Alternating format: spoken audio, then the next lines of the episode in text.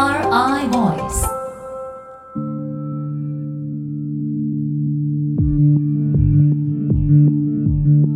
Voice。 エヌアールアイ Voice、 こんにちは、金子直です。この番組は エヌアールアイ 野村総合研究所が誇るプロフェッショナルな方々がそれぞれの専門分野をテーマにビジネスのヒントになるコンテンツをお届けする音声プログラムです。今回もお話を伺いますのはコーポレートイノベーションコンサルティング部プリンシパルの伊吹英子さんです。伊吹さんはサステナビリティ経営に関する戦略構築と実行支援、また財務と非財務を統合した経営管理制度の構築などの領域をご専門とされています。伊吹さん、よろしくお願いいたします。はい、よろしくお願いします。このシリーズではパーパス、こちらをテーマにお話を伺っていますが、伊吹さん、今回はどういったお話でしょうか。はい、今回はパーパスは経営のどのような場面で生きてくるのかです。 エヌアールアイ Voice、 エヌアールアイ Voice。 前回まではパーパスとは何なのか、そしてなぜ今なのか、このあたりを中心に伺ってまいりました。で、今回はもちろんそういった点も踏まえながらになるんですけれども、実際に経営でどういう点で生きてくるのかを伺っていきたいと思います。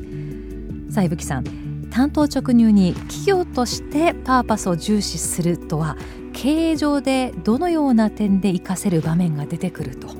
どんなふうにお考えでしょうか。はい、パーパスは実はいろいろな経営の場面で生かされてくるというふうに思っています。はい、大きくよっつの分類があるんですけれども、経営層、従業員、顧客、その他のステークホルダーという観点で見ていくと、そのあたりが具体的にお分かりいただけるかと思います。はい、今よっつ挙げていただきましたけれども、じゃあ、えー、それぞれ伺ってていきたいと思うんですが、まずは、えー、経営層ということですね。こちらはいかがでしょうか。経営層にとってはパーパスは企業の存在そのものを示すものですので、とても重要な位置づけになるかと思います。経営や会社のさまざまな意思決定に生かされていくといった形でパーパスが機能してきます。パーパスを掲げている企業にはパーパスのことを羅針盤と呼んだりしていることもあるのですが、事業判断に悩んだ時の判断基準、すなわちそれをするべきなのかしないべきなのかといった判断にもパーパスが生かされています。経営層がパーパスをしっかりと意識して経営事業判断を行っていくことは、その企業全体や顧客、取引先といったさまざまなステークホルダーにも大きなインパクトを与えるものだと思います。パーパスに基づく共感や共鳴のためには経営層の意識が最も重要となります。はい、羅針盤って言うんですね。うん、その一言でこうパッとこう見えた感じがしますけども、いかに大切か、存在そのものを、これが従業員となるといかがですか。従業員という観点では日々の業務に落とし込まれていく、まあ、そんなことが必要になってきます。パーパスが日々の業務に落とし込まれて、従業員がパーパスに共感・共鳴して働いていくと、その働くモチベーションが上がったり、より働きがいを感じやすくなるといったようなことがあると思います。目の前の仕事ばかりに追われていると、自分がなぜ何のためにこの仕事をしているのかわからなくなることもあるかもしれません。そんな時にパーパスが感じられている組織では、たとえ同じような仕事をしていても、目の前の仕事の社会的な意義や価値を意識しながら仕事に取り組めるといったようなことが起こるでしょう。これは生産性ですとか働きがいの向上などの経営上のメリットにもつながっていくと思います。はい、ですね、日々の業務を行う中でのその実感がどれくらいあるか、得られるか、ここがポイントになってきそうです。さあ、では、えー、次ですけれども、顧客というふうにも挙げていただいているんですが、こちらはいかがですか。はい、顧客のように組織の中ではなくて組織の外のステークホルダーに対してもいろいろな活用の仕方があるというふうに思っています。顧客に対しては、例えばマーケティングやより広い生活者という意味ではブランディング、まあ、こういった経営テーマにもパーパスはいろいろな形で生かすことができるというふうに考えています。近年社会的な価値観が重視されるようになる社会変化がございますので、サステナビリティとかグリーンとかそういったテーマに感度の高い人がより地球に優しい商品サービスを選択するといった場面も今後増えてくるでしょう。そのようなターゲットを想定してパーパスを重視したマーケティングとかブランディング戦略が機能していくと考えます。うんですね、そのいろいろな変化について環境でもそうですけども、感度の高い方というのは常にどの時代にも一定数いらっしゃると思うんですけども、その方たちの影響力が、まあ、エスエヌエス とかいろんなことによってバーッと広がりやすい状況に確かにありますもんね。非常に重要になってくると思います。さあ、そして最後はえその他の方々ということですけども、こちら具体的にどういったことになるでしょうか。その他のステークホルダーにもパーパスはまあ伝達し、いろいろな形でえ経営メリットをもたらすというふうに考えますけれども、例えばサプライヤーといったですね、取引先のようなステークホルダーが挙げられると思います、はい、今サステナビリティ経営という観点では、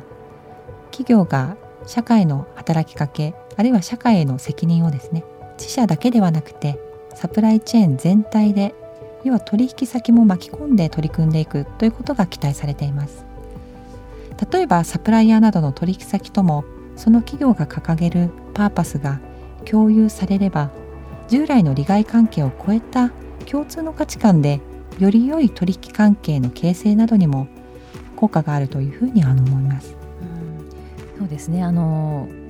共感、共鳴、まあ、共用、いろいろありますけれども、そういったところは何も近くだけではない、目の前だけではなくて、その今おっしゃっていただいたサプライヤーさん、そういったところもこう巻き込んでいくっていう、その重要性がすごく高まっている感じはしますもんね。はい、うん、そうですね。パーパスは社会的な存在意義、存在価値を表すものですので、企業がこうしたい、ああしたいといったような、まあ、勝手な考え方にはなかなか他のステークホルダーは共感されませんけれども、えー、社会においてこうありたい、こんな働きかけをしたいといったような思いに対しては、社外のステークホルダーも同じように共感共鳴してもらえるといったところがパーパスのすごく大切なポイントだというふうに思います。今まではこうつながりがなかったとことのつながりが生まれる可能性も非常に高いですよね、お話を伺っているとね。はい、そうですね。はい、さまざまなステークホルダーのお話を伺ってきたんですけども、改めて全体としてそのパーパスが経営にとって非常に重要になってくるということ、この点について伊吹さんのメッセージいただけますでしょうか。パーパスは今回お話ししたように、経営のさまざまなテーマや多様なステークホルダーとの接点で生かしていくことができるというテーマです。え例えば企業理念に変わるものとして掲げる企業があったり、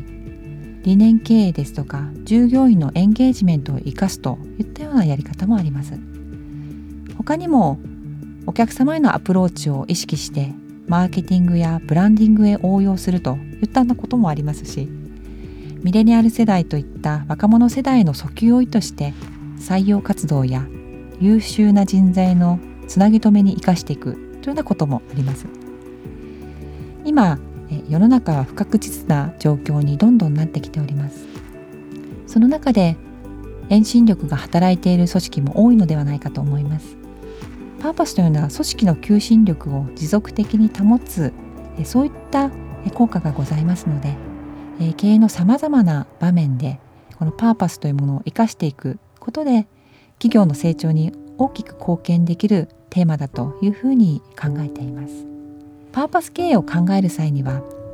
なぜ、どんな目的で、どのような経営テーマと関連づけて、誰に何を訴求し、どんな経営成果を得たいのかといったことを考えて進めることが大切となります。はい、まさにこう原点からずっと今の現状、そしてこの先まで見通す力が必要だなという、そういう感じを受けますね。さあ、ということで今回はパーパス経営がどういった局面で生きてくるのか、生かされてくるのか、掘り下げてお話を伺うことができました。さあ、次回のだいよんかいが最終回となるんですが、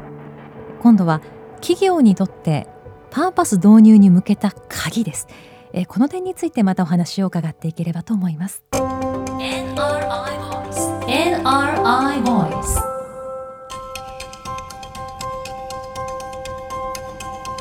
エヌアールアイ ボイス。この番組はアップルや Google などのポッドキャストのほか エヌアールアイ のウェブサイトからもお聞きいただけます。 エヌアールアイ ボイスで検索してチェックをしてください。最終回も伊吹英子さんにお話を伺います。ナビゲーターは金子直でした。